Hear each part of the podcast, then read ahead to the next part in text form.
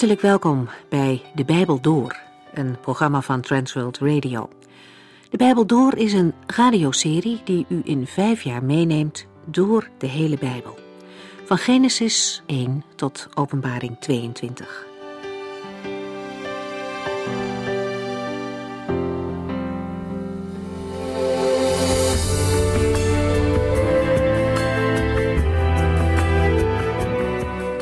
Vandaag vervolgen we het evangelie van Matthäus in hoofdstuk 22. De geestelijke leiders vragen zich af waar Jezus zijn gezag vandaan haalt. Ook nu wordt maar al te vaak betwist of Jezus Christus echt de Zoon van God is. Bij de fariseeën en schriftgeleerden blijkt dat zij niet willen geloven. Elke keer heeft Jezus een afdoende antwoord op al hun strikvragen en toch kiezen ze ervoor om tegenstanders te blijven. De vorige keer liepen Jezus en de discipelen langs een vijgenboom. En de Heer laat de boom verdorren als hij ziet dat er toch geen vrucht aan komt. Het is symbolisch voor Israël dat het oordeel van God moet dragen, omdat zij de Messias niet wil aanvaarden. In de tempel zoeken de geestelijke leiders Jezus dan weer op en ze hebben weer een nieuwe strikvraag. Ze kunnen niets te zeggen hebben over de wonderen, want ja, die zijn overduidelijk, maar ze stellen wel zijn autoriteit ter discussie. De heer Jezus heeft een tegenvraag, waardoor de leiders besluiten het er maar bij te laten. We weten het niet, is hun reactie. Dan, zegt de Heer, vertel ik jullie ook niet waar mijn autoriteit vandaan komt. Uit de gelijkenissen die Jezus vertelt wordt duidelijk wie hij zelf is, de Zoon van God. Wie goed luistert, hoort ook hoe God over de Joodse leiders denkt. Ze lijken vroom, maar ze doen niet wat God wil. Net als een vader die zijn zoons vraagt wat te doen. De een zegt ja, maar hij doet het niet. De ander zegt nee, maar hij bedenkt zich en doet het toch. En de leiders vallen in de eerste categorie. Zij bekeren zich niet, terwijl andere mensen die ver van God leven zich wel bekeren. Zij worden de echte kinderen van de Vader.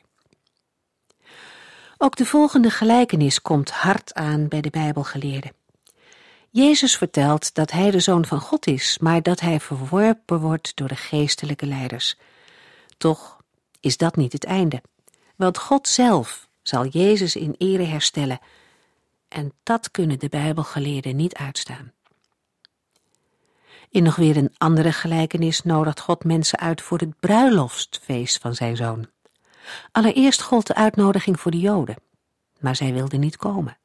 En toen is de uitnodiging naar alle anderen gegaan. God nodigt uit en het is aan de mensen om daar wel of niet op in te gaan. Weet u, en dat geldt nog elke dag voor iedereen.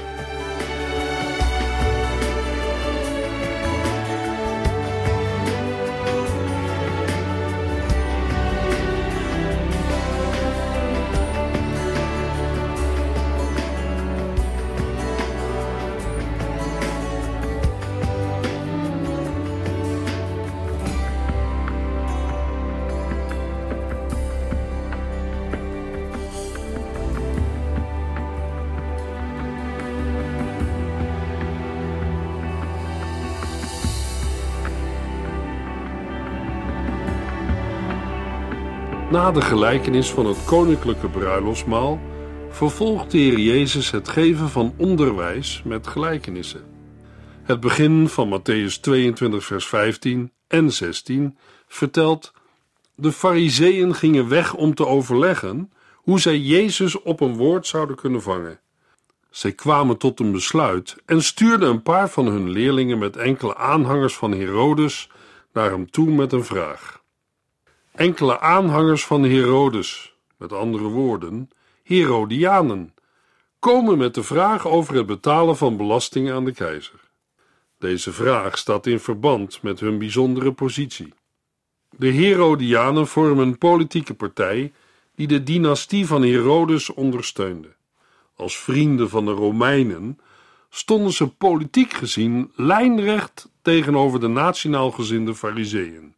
Maar in hun vijandschap tegenover Jezus vonden ze elkaar. Nu konden ze samenwerken. Het initiatief ging uit van de Fariseeën, die deze samenwerking organiseerden, en de strik, vers 15, bestond hieruit dat Jezus met zijn antwoord een van beide partijen zou afstoten. Hij zou zich of ongeliefd maken bij het volk, of verdacht bij de stadhouder.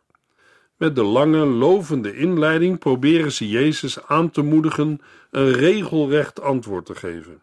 Matthäus 22, vers 16 tot en met 22. Meester, wij weten dat u eerlijk bent. U vertelt de waarheid over de weg naar God. Het maakt u niet uit wie u voor u hebt. Nu hebben wij een vraag. Is het toegestaan de keizer belasting te betalen of niet? Maar Jezus had hem wel door. Stelletje huigelaars, zei hij, waarom proberen jullie altijd mij erin te laten lopen? Geef mij eens een geldstuk. Ze gaven hem er een. En hij vroeg hun, wiens portret en opschrift staat erop? Van de keizer, antwoordde zij. Wel, zei hij, geef dan aan de keizer wat van de keizer is, en aan God wat van God is. Daar hadden ze niet van terug. Ze lieten hem met rust en gingen weg. Uit het gegeven dat in Judea de Romeinse zilveren denari in omloop was, vers 19 en 20, concludeert Jezus nu expliciet dat men de keizer moet geven wat men hem verschuldigd is.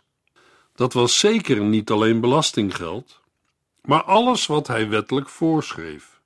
Daarmee sprak Jezus zich uit tegen de revolutie en wees daarmee de verzetsactiviteiten van de zeloten af. Het woord zeloot komt uit het Grieks en betekent ijveraar.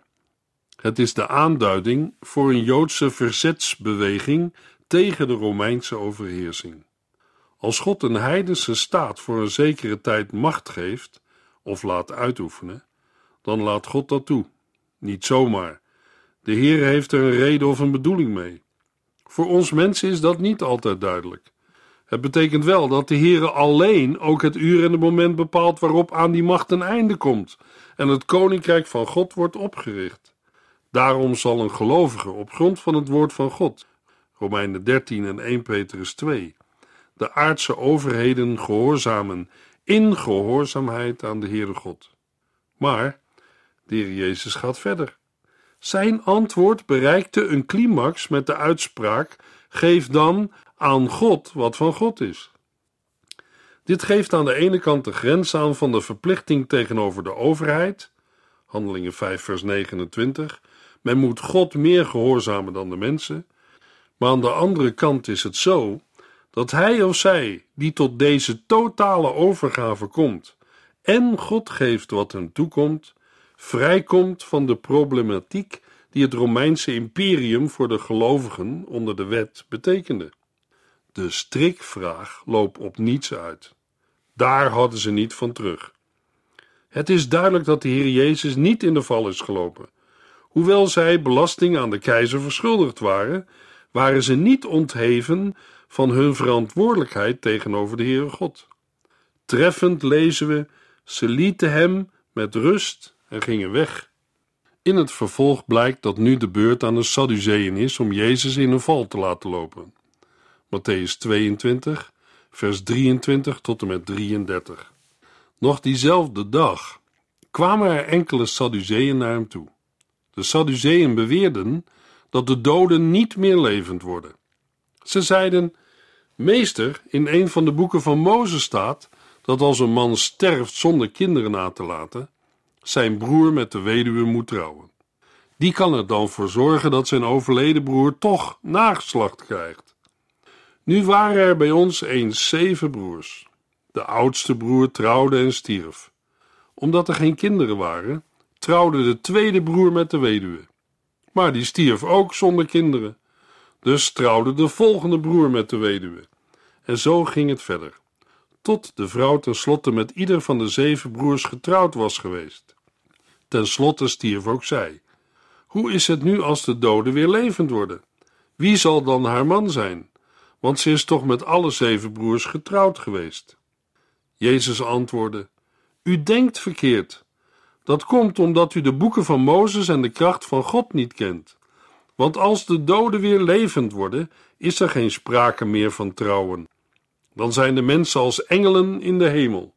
En wat het terugkomen uit de dood betreft, hebt u niet gelezen wat door God tegen u gezegd is, toen hij zei: Ik ben de God van Abraham, de God van Isaac en de God van Jacob.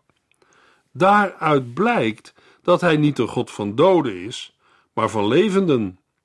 Iedereen was diep onder de indruk van zijn inzicht. Dit is de enige botsing tussen Jezus en de Sadduceeën die we in de Evangelie vinden.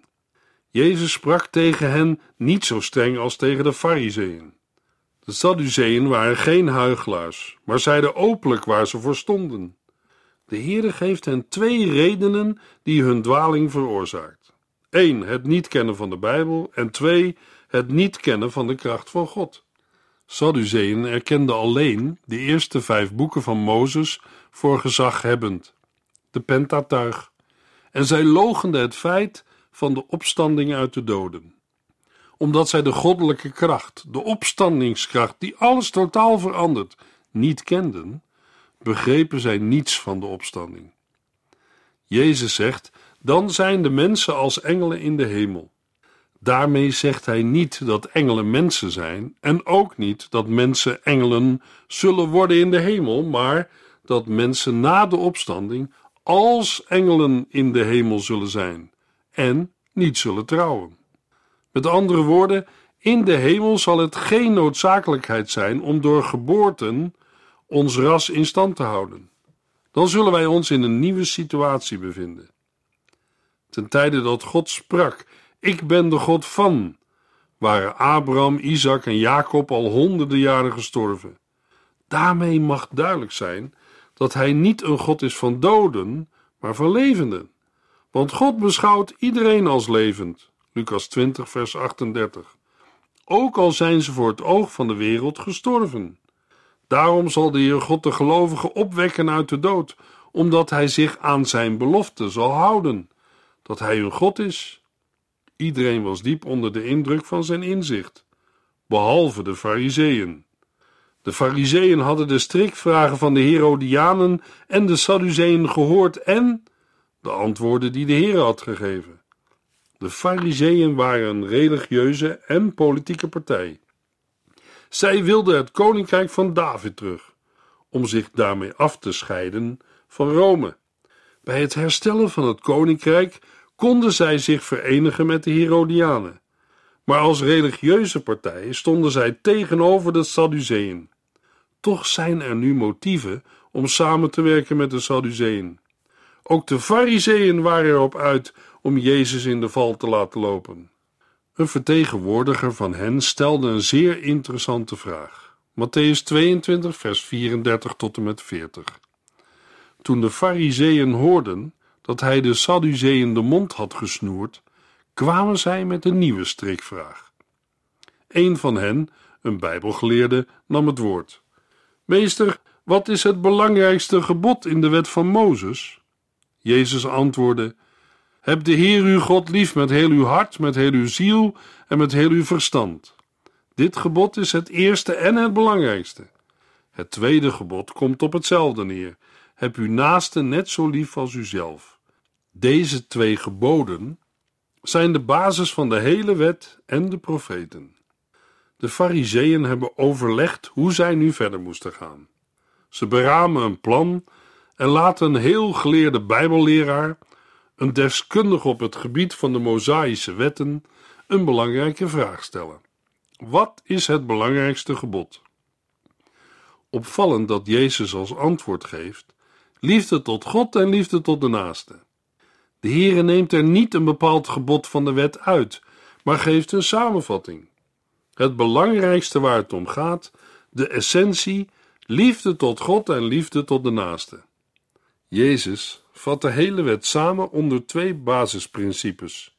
Een combinatie van Deuteronomium 6 vers 5 en Leviticus 19 vers 18. Deuteronomium 6 vers 5 is een onderdeel van het Shema, het Hebreeuws voor hoor.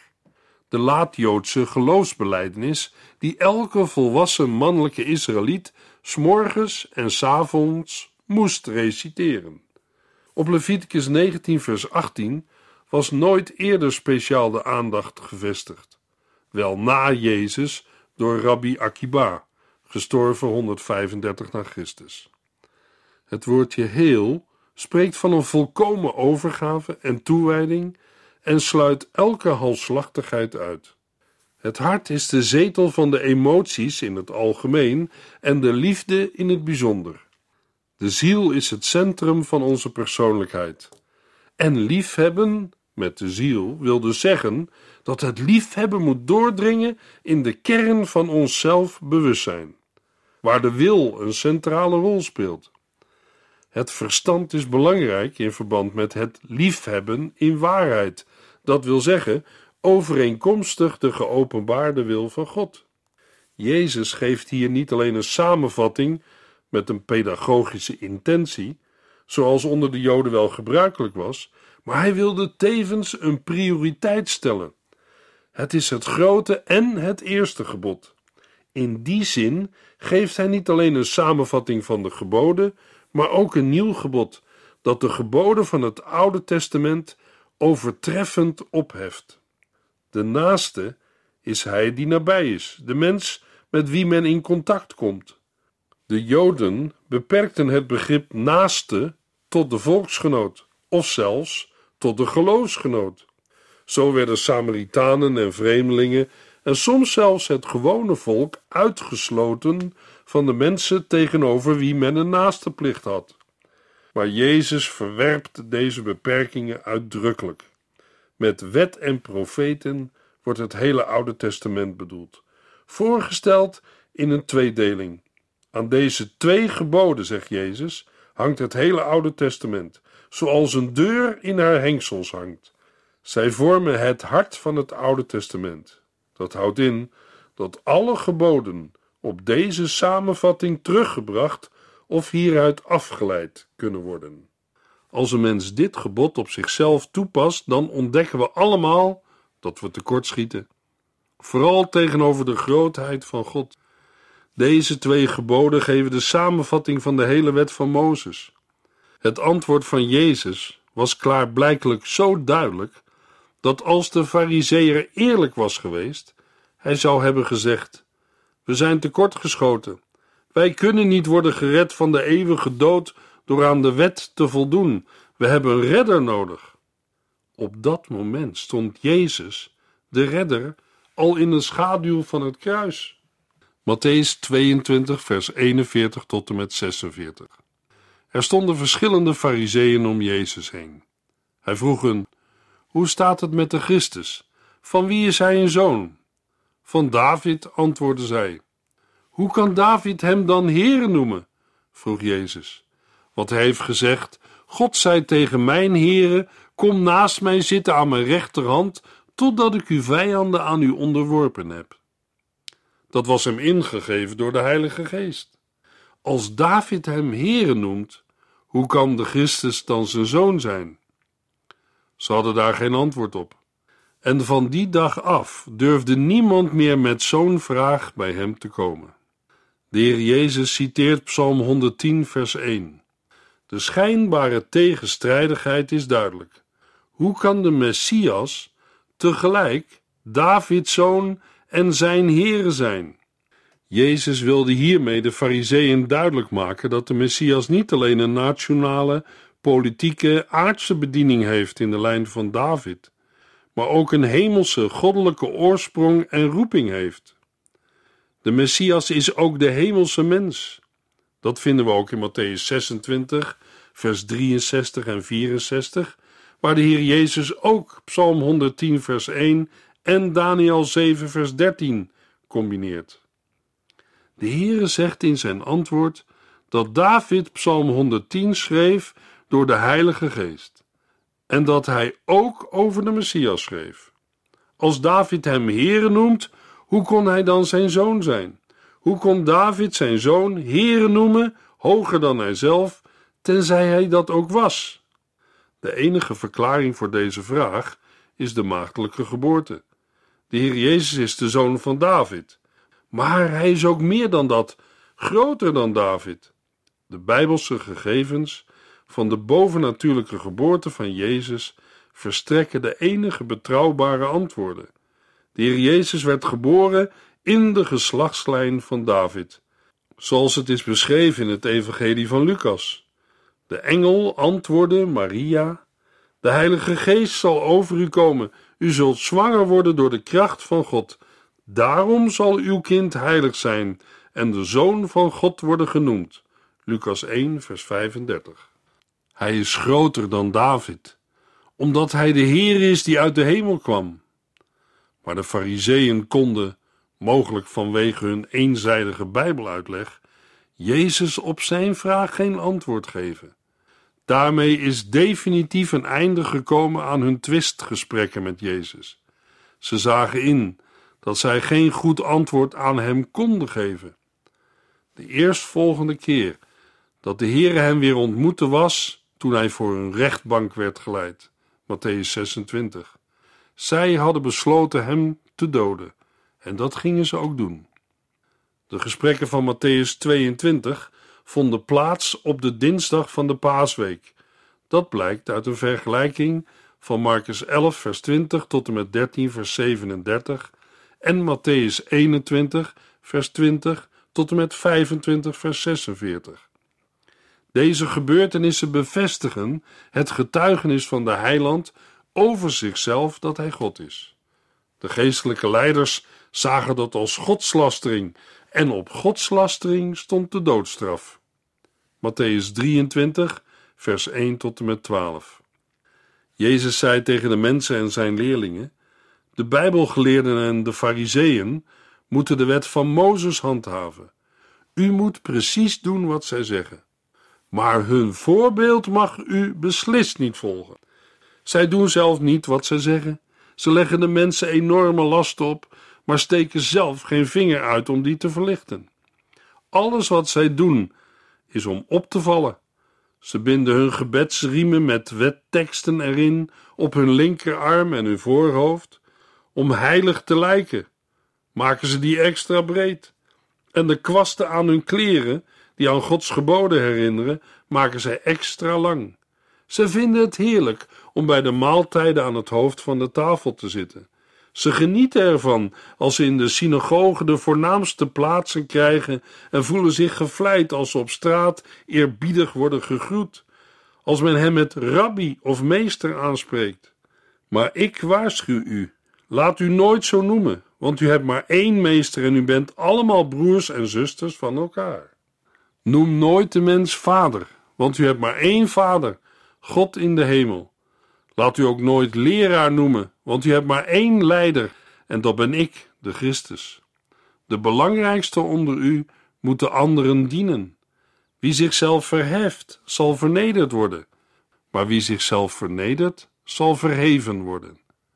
In Matthäus 23 vinden we de publieke aanklacht van Jezus tegen de godsdienstige leiders. De heiland spreekt zijn aanklacht uit in de tempel, het bolwerk van zijn tegenstanders. De godsdienstige leiders waren op de plaats van het gezag. Zij moesten toezien op de juiste uitleg van het Oude Testament. De mensen keken naar hen op. Zij moesten de waarheid handhaven. En wat zegt de Heer ervan? De Bijbelgeleerden en de Fariseeën moeten de wet van Mozes handhaven. U moet precies doen wat ze zeggen, maar hun voorbeeld mag u beslist niet volgen. Ze doen zelf niet wat ze zeggen. Ze leggen de mensen enorme last op, maar steken zelf geen vinger uit om die te verlichten. Alles wat zij doen is om op te vallen. De Bijbelgeleerden en de Fariseeën hielden ervan op hun recht te staan. En zo wilden ze ook worden erkend. Ze hielden ervan godsdienstige kleding te dragen, kleding die hen onderscheidde van het gewone volk en de aandacht trok voor een hoge positie. Maar de Heer Jezus veroordeelt deze houding. In de kerk horen we respect te hebben voor elkaar, ook voor de dominee. Maar hij is niet anders dan de andere mensen. Hij is een van ons. Hij mag de gezalfde van de Heere zijn, maar moet ook van genade leven. Het hoofd van de kerk, van de gemeente is Christus. Hij zegt: Als we de grootste willen zijn, moeten we de dienstknecht van allen worden. Jezus gebruikt ontdekkende en striemende woorden. Niemand in de Bijbel stelt de zonde zo aan de kaak als Jezus dat doet.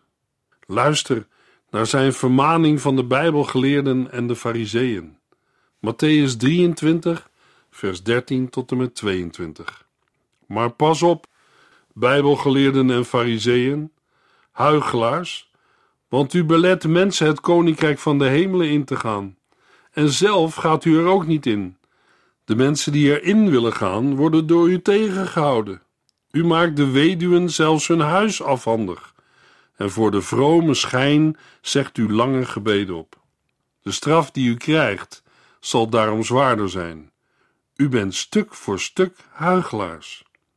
Want u trekt stad en land door om één mens tot uw geloof te bekeren, en dan wordt hij wel twee keer zo slecht als u bent, klaar voor de hel. Jullie zijn blinde leiders. U zegt dat het niets betekent als iemand bij de tempel zweert. Dan mag hij zijn eed breken. Maar zweert hij bij het goud van de tempel, dan moet hij zijn eed houden. Wat een domme redenering. U bent stekenblind. Wat is belangrijker, het goud of de tempel, waardoor het goud heilig wordt? Nog zoiets. U zegt dat het niets betekent als iemand bij het altaar zweert. Maar zweert iemand bij het offer op het altaar, dan mag hij zijn eed niet breken. Jullie zijn werkelijk stekenblind. Wat is belangrijker, het offer of het altaar dat het offer heilig maakt? Wie zweert bij het altaar, zweert niet alleen bij het altaar, maar ook bij alles wat erop ligt. En wie zweert bij de tempel, zweert niet alleen bij de tempel, maar bij hem die erin woont. En wie zweert bij de hemel, zweert bij de troon van God en bij God zelf, die op de troon zit. Hier begint het achtvoudige wee van Jezus tegen de Bijbelgeleerden en Fariseeën. Deze weeklachten kunnen als tegenhanger bedoeld zijn van de zaligsprekingen waarmee Jezus zijn onderwijs begon.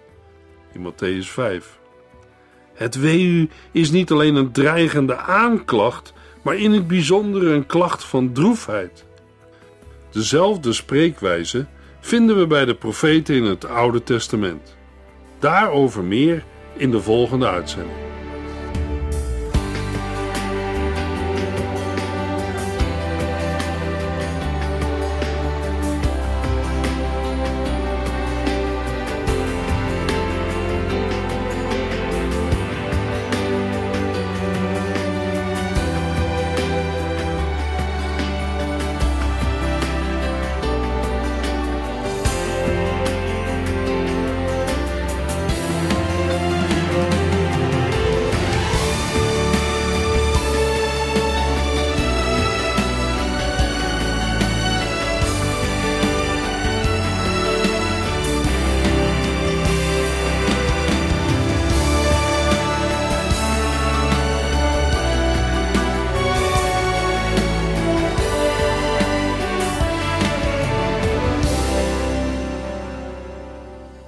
Geluisterd naar De Bijbel Door.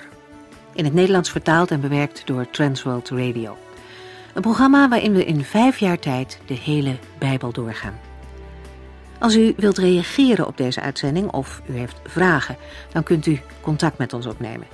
Tijdens kantooruren kunt u bellen op 0342 47 8432.